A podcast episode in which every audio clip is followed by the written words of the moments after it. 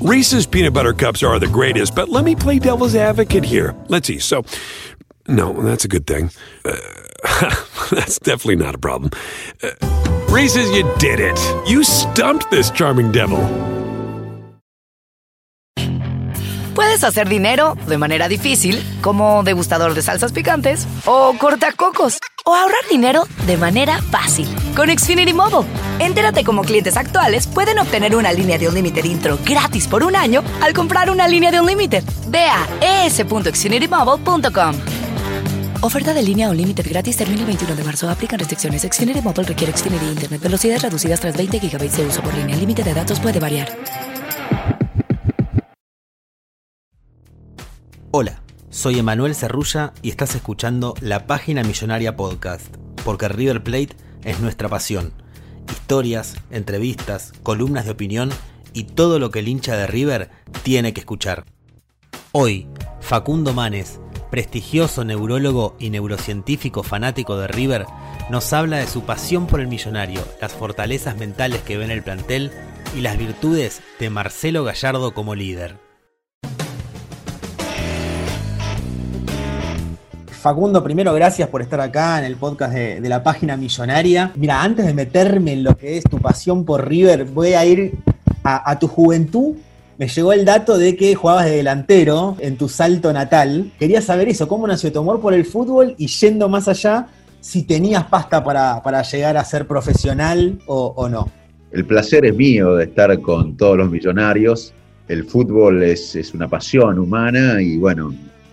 Eh, yo que estudio las pasiones, eh, me siento privilegiado de que una de mis pasiones sea, sea River, o mi pasión futbolística sea River. Mi relación con el fútbol es de toda la vida. Mi, mi casa en Salto estaba enfre- está enfrente, donde vive mi vieja todavía, eh, vive eh, enfrente de un club, de Club Compañía.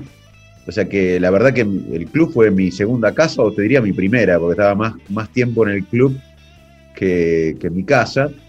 Y, y me acuerdo que justo el, el, el club tenía como cuatro manzanas de grande, el Club Compañía de Salto, y, a, y enfrente justo de mi casa estaba una cancha de fútbol, de tierra, y, y me acuerdo el día, me acuerdo como si fuera hoy el día que el técnico de las inferiores de Compañía eh, se acercó a vernos. Siempre jugábamos ahí, pero eh, un día llegó el técnico de las inferiores y nos puso a ver, y me acuerdo cómo estaba parado él, que yo justo me fui por la izquierda y tiré un centro que salió bastante bien. O sea, fíjate vos cómo... cómo ¿Vos de cuántos años más o menos?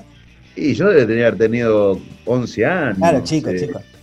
Sí, porque, pero fíjate lo que las, las emociones, cómo, cómo uno recuerda básicamente lo que nos emociona, porque cómo me... Hoy, me acuerdo de hace cuarenta años de cuando, cómo claro. Estaba el técnico de las inferiores viéndome y yo tratando de jugar para él, y to, todos estábamos tratando de jugar para él. Nosotros fuimos a jugar un partido entre nosotros, sí, pero de vez en cuando, después de, de vez en cuando, el que se llama el cortito Sala, el cortito Sala, porque era ahí en Petizo, iba, eh, venía a explorar nuevos eh, jugadores. Y él me llamó después, que me llamó para probarme, y ahí empecé a jugar en las inferiores de Compañía, y la verdad que me daba manía, es, es feo decirlo uno, pero me daba manía porque, pero, pero... Inclusive yo había pensado en probarme en, en Buenos Aires. El tema es que yo era asmático y uh, te voy a contar una anécdota. Un día, al final juego en las inferiores, eh, haciendo juego bastante tiempo, fui, jugaba de nueve, eh, oportunista. Como, y, y en la ciencia también hay que ser oportunista. O sea, la, y como el goleador tiene que ser sí, el oportunista. Estar ahí. Estar ahí, estar ahí. En la ciencia, eh, una vez fui en Cambridge, mi, mi, mi mentor me dijo eh, que para ser un buen científico también tenés que ver la oportunidad. Claro. Eh, y un día hago un gol eh, que salió bastante bien, o sea, estos goles que te salen eh, con un clásico contra Defensores en la quinta división, y justo me faltaba el aire porque era invierno y me empezó a agarrar el asma. Y después del gol, yo fui corriendo al banco de suplente, iba corriendo para buscar el, el Ventolin, sí, el, el Ventolin. Aparatito que... Sí, el, el puff. Y mis compañeros entendieron que yo iba a saludar al técnico. Viste que algunos jugadores eh, claro, se sí, abrazan con sí. el técnico, y en como, realidad... Como Piculichi con Gallardo en la Sudamericana. Exacto, entonces no me dejaron llegar, me abrazaban mis compañeros, y yo me ahogaba, y me tiraron al piso, y, me, y se sumaron, casi me muero ese no. día, y ahí me, di, ahí me di cuenta que lamentablemente, por más que tuviera algunas condiciones, eh, mi futuro estaba en el estudio, porque era asmático, y bueno, como asmático es difícil, o en esa época era difícil planificar una carrera deportiva, pero sí, la verdad que, que en un momento de mi vida pensé que me, me podía dedicar al fútbol, o, o por lo menos a probarme en Buenos Aires. Sí. Ahora nos reímos con la anécdota, pero debe haber sido complicada en ese momento. Ahí entendí que mi, mi físico era más para, para estudiar, no tanto para ser deportista profesional. Y parte de la inteligencia en la vida es darse cuenta para qué uno tiene talento y para qué bueno. uno puede, la entender las circunstancias, ¿no? De la, y bueno, en ese momento yo entendí que mi futuro, a, a, a mi pesar, porque me hubiese gustado probarme en Buenos Aires. ¿Y quién te hizo de River? Eh, mi viejo es de Atlético de Tucumán, era de Atlético de Tucumán, porque era tucumano, mi vieja de Boca. Mirá. Y nos hizo un verdulero en Flores. Nosotros veníamos a ver a la hermana de mi vieja en Flores, sí. Y al lado había un verdulero, Garayulo, me acuerdo, y él era de River, y, y él nos hizo de River. Eh, y, y me acuerdo... Eh, éramos fanáticos, y tengo dos imágenes desde Salto, después te voy a contar una de, de la cancha de River. Eh, tengo una imagen desde el patio de mi casa con la radio, eh, José María Munioso, y me imaginaba el Monumental en la imaginación. Hoy a un pibe le parece imposible, porque mi claro. hijo ya tiene once años de River, eh, juega a la Play, a todos los no, juegos, todo lado, los, sí. todo lado. Pero en ese momento vos tenías doce años y te imaginaba, había una radio en, el, en mi casa, como en todas las casas, y en mi patio yo me imaginaba el Monumental lleno, no lo conocía. Eh, me, digamos, cómo, cómo, la crea, cómo la imaginación y la Bien. creatividad eh, eran claves, ¿no? Eh, te voy a contar una anécdota. Yo trabajaba en la secundaria, trabajaba en un imprenta, trabajé en todos lados, porque mi viejo no no no, no, no, no habilitaba con mucho dinero, y mi vieja tampoco. Primero porque no había, llegábamos con lo justo, y segundo porque eh, está bien, nos hicieron laburar del chiquito para Bien. que nos ganemos el mango. Y en el fin de año laburaba en las cosechas del trigo y de la soja, la, de, en diferentes etapas de la soja del trigo, ayudando ahí en el campo, después con, lavando auto en una imprenta, y bueno, y eso es lo que tienen los pueblos, que uno se, se junta con gente mayor, que, de todas las clases sociales. Trabajaba en la imprenta Gutenberg, que eran todos fanáticos de River, y... Eh, eran como mis ídolos. Yo tenía catorce, quince años y, y ellos treinta. Claro. Y, y, y se había asado todos los jueves, todo de River. Era una, eran fanat, los Rollín, los hermanos Rollín. Uno murió, Miguel, y otro sigue vivo, Néstor. Y, y eran mis ídolos, mi jefe, pero mi ídolo. Yo, yo trabajaba de cadete ahí en la imprenta y hacía la tipografía. Y bueno, y en el ochenta y seis jugó la final Francescoli. Eh, en River, con, en, la cancha de, eh, en la cancha de River, no sé si era contra Huracán, me acuerdo que salimos campeón en el ochenta y seis. Aquí está River a segundos del campeonato, va Enzo Francescoli, le pega, ¡gol de River Francescoli! Y me llevaron mis jefes eh, a, a ver a River, Imagin y me pusieron en una platea. ¿Era tu primera eh, vez en Monumental, para... no? Mirá, creo que era una de las primeras veces, si primera o segunda vez, pero eh, en el ochenta y seis yo tenía diecisiete años, dieciséis, diecisiete años. Sí. Eh, me pagaron una platea, que para mí era ya un lujo total, ¿viste? Una platea en River, abajo, cerca de... de, de, del, de la pista de atletismo. Que... De la pista, digamos, sí. Exactamente. Y para mí era una locura. Y salió campeón River ese día, y yo eh, salté a la cancha. Eh, y salí, y bueno, salté a la cancha y di la vuelta olímpica con los jugadores y con miles, con cien, cientos de hinchas que, que saltamos. Y bueno, y yo estaba al lado de Francescoli y salió la tapa del gráfico. El, el, el martes siguiente salió el gráfico, que es otra, otra cosa que yo tenía en mi pueblo. En mi pueblo, además de la radio, el, la llegada del gráfico claro, los martes claro. un evento, al club, ¿no? al club, porque yo vivía enfrente del club y llegaba a la cantina del club. Y era como que llegaba oro de Buenos Aires y, y yo me, era el primero que, que leía el gráfico, con hasta con el olor, me acuerdo, del gráfico. Porque uno, la, el olor, el olfato tiene que ver con la memoria. Y, el, el, uno, y me llevaba, y hasta recuerdo el olor del gráfico nuevo, de la tinta, ¿no? Sí. Bueno, pero eh, eh, de, salté a la, dar la vuelta a la cancha y estaba con Francesco y, y Alonso ahí metido entre los hinchas. y, y la tapa del gráfico, estoy yo ahí, eh, bueno, eh, la, con ellos estaba Francescoli, Alonso, y mi cabeza que tremendo. Parecía grupi, grupi, ¿viste? Sí. Me, ese día la policía agarró a veinte que estaba adentro dando la vuelta, y para, ¿viste? Para llevar a veinte que estábamos, porque éramos cien que saltamos, pero tuvieron sí. que agarrar a veinte para justificar, quizás para que agarraran veinte. Y uno de esos fui yo. Fui yo. Completa, y me llevaron a la cincuenta y uno, imagínate, yo era del interior, no conocía Buenos Aires, nada. Claro. Y estuve todo el día de la noche en la, en la comisaría, y mis amigos, mi jefe de la imprenta se volvieron. Me digo, bueno, Goropo, me dicen Goropo en Salto a mí, Goropo se habrá encontrado con alguien y habrá vuelto. Entonces cuando llegaron ellos a Salto a las doce de la noche, mi viejo le, y mi vieja dice, che, ¿dónde está Goropo? Ah, no sé, y nadie sabía dónde estaba. No, y estaba preso en, la, preso en la cincuenta y uno, así que fui preso por River. Es el título, es el título. Una cordial, ¿por qué Goropo? Mirá, eh... yo, bueno, te contaba que vivíamos haciendo changa en Salto de la, de la imprenta, eh, porque estudiábamos, ¿no? Pero el, el campo, la, lo, lustrando autos. Y una de las changas también con mi hermano que hacíamos era, mmm, cuando llegaban los circos, nosotros nos ofrecíamos para, eh, con otros chicos de Salto, para acomodar la silla, para los, sí. los, los circos necesitaban gente local para, para organizar las sillas y todo. Y, y bueno, y, y llegó un circo que tenía dos payasos que eran Goropo y Chinchulín. Y justo estábamos con un amigo nuestro ahí y nos empezó a decir Goropo y Chinchulín, yo me, me ponía a llorar, y cuando me ponía a llorar porque o no me, o no me gustaba el sobrenombre, me cargaba más, y ahí quedó claro. Goropo y Chinchulín. Y ahora sí. es Goropo y Chincho, mi hermano le dicen Chincho, pero es Goropo, en, y en mi pueblo todo el mundo me dice Goropo. Quedó, mirá. Quedó, quedó. Goropo. Recién mencionabas, bueno, que, que tu viejo era Atlético Tucumán, eh, viste que hay mucha relación, sobre todo en el argentino, del legado del padre hacia el hijo, siendo hincha. A mí me pasa lo mismo que a vos, mi viejo es de San Lorenzo, nos une que él es muy antiboca, entonces ahí estamos unidos. Pero te iba a preguntar a vos, porque vos sí podés compartir tu fanatismo de River con tus hijos. Sí, bueno, mi hijo Pedrito y Manuela eh, son de River, fanáticos, y, y justo a Pedrito lo agarró la etapa de la B. Claro. Eh, que fue, fue difícil mantenerlo ahí, porque todos los amigos lo cargaban en el colegio, y, y bueno, él resistió y es de River, así que yo valoro mucho que, que Pedrito, porque cuando sos chico también depende mucho del contexto, y a veces muchos, muchos compañeros eran de Boca, y, y bueno, eso obviamente que fue, y, y, el, y el, te digo que después del gol de, oh, igual, hubo, hay dos goles en la...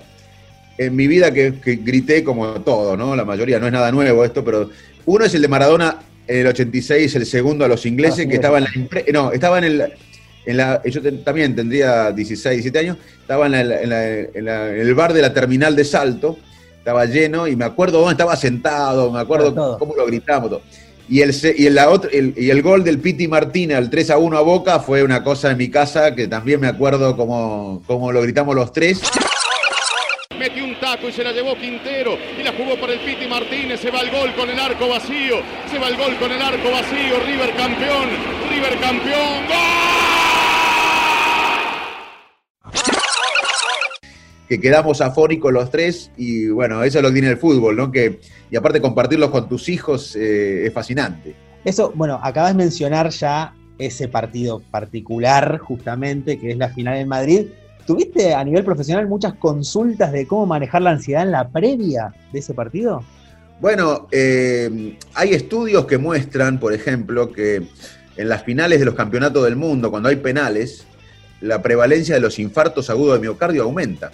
En, en, Alemania, en Alemania, por ejemplo, cuando fueron a las finales de la Copa del Mundo, los infartos eh, aumentaban, en Argentina también. Hay un estudio eh, también argentino que muestran claramente son momentos donde no solo la ansiedad aumenta, sino inclusive la posibilidad de desarrollar patologías más severas, porque el estrés y la ansiedad que genera eh, los penales o momentos de incertidumbre, no hay que subestimarlo, nos afecta mucho. Así que o, obviamente que, que yo estoy atento a eso y a veces le aconsejo a muchos pacientes que no vean los penales o las finales porque eh, pacientes que tienen riesgo coronario pueden claro. sufrir algo, alguna consecuencia seria.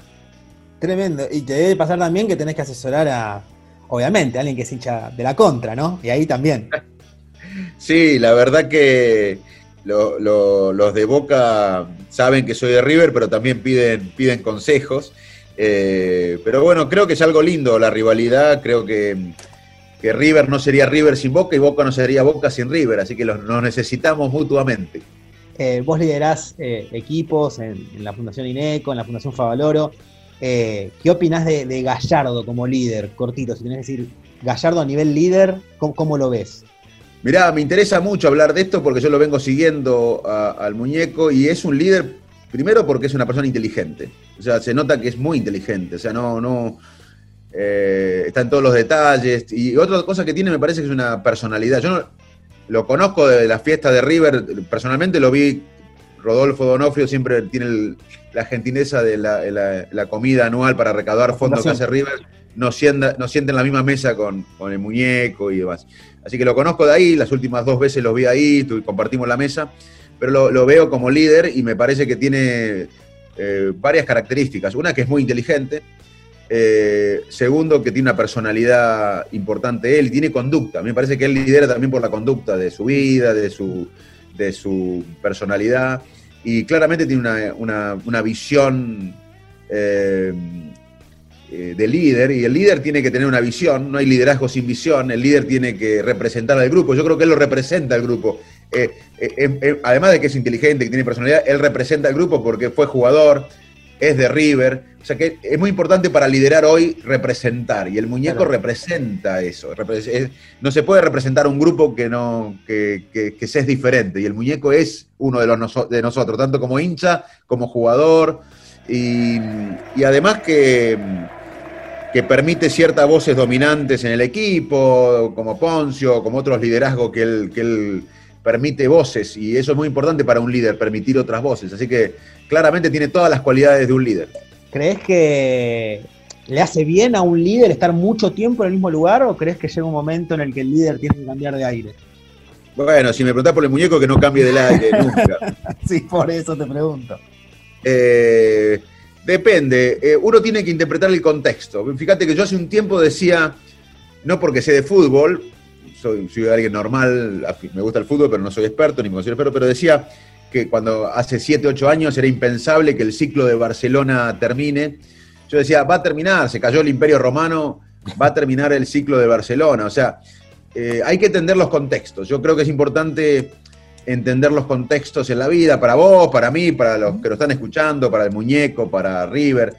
Eh, hay contextos que cambian, cuando cambia el contexto uno debe cambiar, pero si no cambia el contexto, eh, uno tiene que seguir tratando de, de hacer valer por la, las cosas por las cuales uno es exitoso, pero uno tiene que estar atento al contexto, así que no es una pregunta eh, fija para siempre, depende, si cambia el contexto uno debería cambiar, si no cambia uno debería... Eh, mantener, eh, pero hay que estar atento al contexto, porque el contexto suele cambiar. Hay políticos que cuando las cosas van bien dicen pavadas y la gente los toma como genios, y ese mismo político cuando las cosas más andan mal dice las mismas pavadas, pero la, la gente los critica mucho, o sea, siempre dijo sí. las mismas pavadas o, o, Ahora se escucha o, o al revés, o el político dice cosas inteligentes y cuando el contexto está a favor es bárbaro, y cuando le dicen la misma cosa inteligente y el contexto no está a favor queda como... Eh, o criticable. O sea, me parece que es importante entender el contexto y que cada uno de nosotros, incluso Gallardo, se adapte al contexto. Ojalá que no cambie. Y, y ahí mencionabas, eh, cuando, cuando hablabas del liderazgo de, de Marcelo, nombrabas a Leo Ponzio, ¿no? Sé que lo has cruzado varias veces, lo has visto en un evento benéfico también. Eh, ¿Cómo ves a Ponzio como líder? Porque también está llegando al final de su carrera y viste, mucha gente empieza a hablar, no, tiene que ser técnico después, no, tiene que ser dirigente, no, se tiene que ir al campo donde él es feliz, a hacer una fallada, de estar tranquilo. ¿Vos cómo, cómo lo ves a Leo? Bueno, a Leo lo quiero mucho, me considero amigo de él, eh, eh, me considero cercano a él, la verdad compartimos eh, mensajes siempre por WhatsApp. Yo fui al campo... al pueblo de él, la madre tuvo la gentileza de invitarme a un evento que hicieron en el club, de donde nació, donde se crió, el, parecido al Club Compañía mío, la, lástima que yo no soy Ponzio, pero eh, el, el club de, de, del pueblo de él, conocí a su casa, fui a comer un asadito, conocí a su padre, a su familia, a su mamá, bueno, con la mamá también soy amigo, eh, y Leo eh, es un líder que predica con el ejemplo, ¿no? También... Eh, Eh, su conducta, su, su tenacidad, eh, su compromiso, su, su ética. La verdad que el líder, el líder es un líder ideal para los riverplatenses, es un caballero.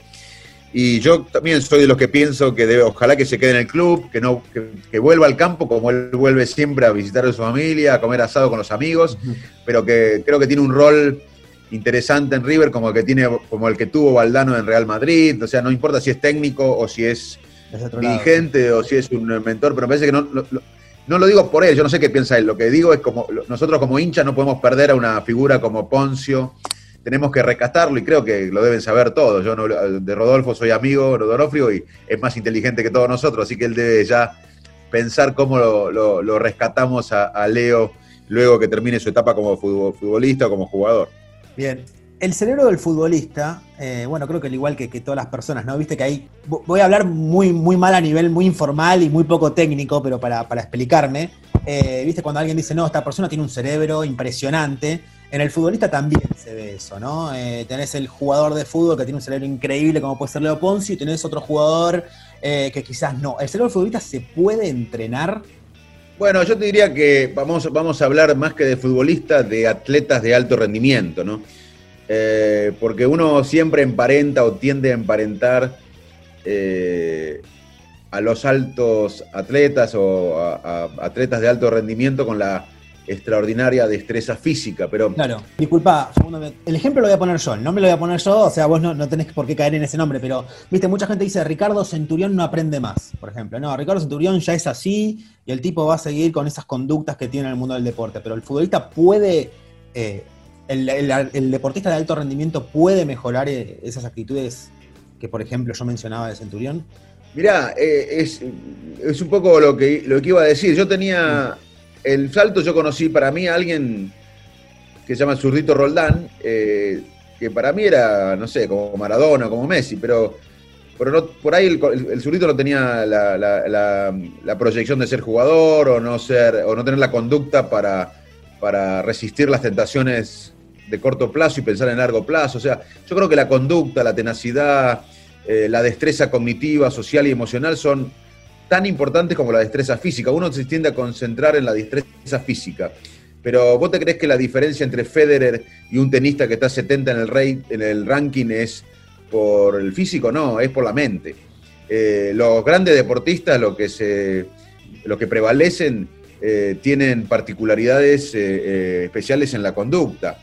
Eh, en los Juegos Olímpicos, por ejemplo. Sí. En los Juegos Olímpicos todo el mundo es talentoso y todo el mundo entrena duro. Ahora, entre los atletas de elite, las diferencias físicas son muy pequeñas. Lo que influye para separar a lo que gana un oro en el, oli- en el Juego Olímpico o, o el plata es la motivación, la atención, mantenerse focalizado, el control mental, entre otros aspectos cognitivos. O sea que claramente uno de los aspectos que, que valoramos y que es el futuro del deporte es ganar terreno en lo cognitivo, en lo emocional, en las conductas, en la práctica. Eh, la verdad que muchas veces... repetir una rutina o una secuencia permite que nuestro cerebro produzca una representación mental de los movimientos y que facilite la corrección, la corrección de errores. Así que el talento es muy importante, pero la conducta, la tenacidad, la disciplina, eh, la capacidad de manejar el estrés, de focalizarnos, es tan importante como lo físico. Y, y sin meterte vos en lo que es... conocer a los jugadores, ir a los entrenamientos, estar dentro del proceso, sino más bien desde el lado de espectador, ver diez partidos seguidos de un mismo equipo. Vos obviamente con tus skills y con tu experiencia tenés manera de saber, che, este equipo labura bien la parte psicológica, mmm, da la sensación de que este equipo no. Bueno, una cosa que, que mmm, como estudio el tema me, me, me interesa ver es la dinámica. A mí me interesa ver por qué equipos sin grandes figuras funcionan bien, y equipos con mucha figura, con el resto del mundo, siempre funciona mal. Y eso es porque ya sabemos que los, hay factores que predicen el éxito del equipo más allá de las individualidades. Sí. O sea, vos tenés, podés tener a, a Messi, a Neymar, a diez como ellos en un equipo, y por ahí ese equipo no llega a ser campeón, y un equipo con, con menos personalidades es un equipo que rinde bien. Y para eso hay que entender la dinámica de los equipos. Por ejemplo... Eh, los equipos que tienen miembros con alta empatía, la empatía es una habilidad mental, una habilidad cerebral que nos permite ponernos en el lugar del otro, sentir lo que siente el otro, leer la mente del otro, o sea, qué está pensando el otro. Eh, cuanto más empatía tienen los, mismos de un equipo, los miembros de un equipo, ese equipo más chances de, de rendir bien. Otro, otra cosa de lo que te comenté me, recién es que además del líder haya otras voces dominantes. Cuando el equipo hay alguien solo y después nadie más, eh, no funcionan tan bien o no predice tanto éxito como que haya liderazgos, eh, pero que haya otras voces dominantes.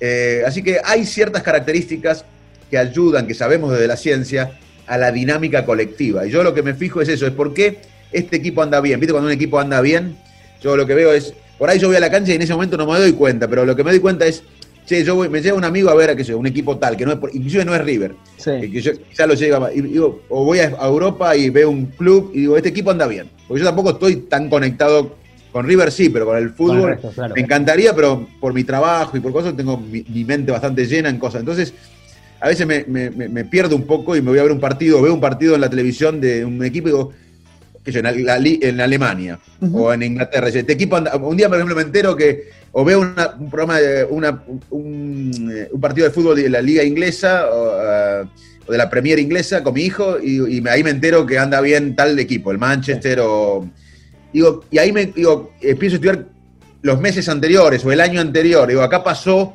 una dinámica entre el técnico, el equipo, lo, los dirigentes, hay una dinámica colectiva que no es casualidad que este equipo ande bien, más allá de las figuras. Eso sí me, me tra- trato de investigar y me doy cuenta, y vos fíjate lo que pasa con Bielsa ahora en Leeds, o lo que pasó con River mucho tiempo. Hay una dinámica que no es casualidad, que se construye con el tiempo y que excede las figuras individuales. ¿Algún equipo de fútbol pidió tu asesoramiento en, relacionado a esto?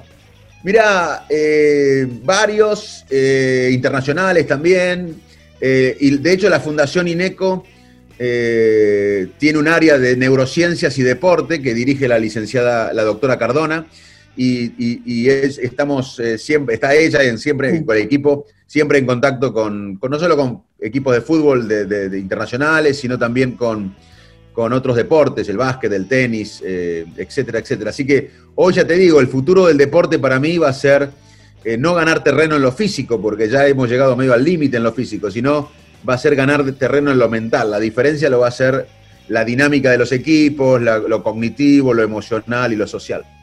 Bien, ahora ya más para, para, para el final, ¿cuál crees que puede ser el impacto mental en los futbolistas cuando ahora retomen la actividad oficial y profesional después de lo que fue todo este parate por la, por la pandemia? Y bueno, yo tra- digamos, creo que va a tener un impacto, porque en todos, todos tuvimos un impacto, porque estamos todos cansados, más allá que algunos... Por ahí somos privilegiados que podemos comer y no pensar cómo alimentar a nuestros hijos mañana, y tenemos un trabajo y no perdimos el trabajo. Hay mucha gente que está perdiendo el trabajo, que tiene miedo a perder el trabajo, que no llega a fin de mes.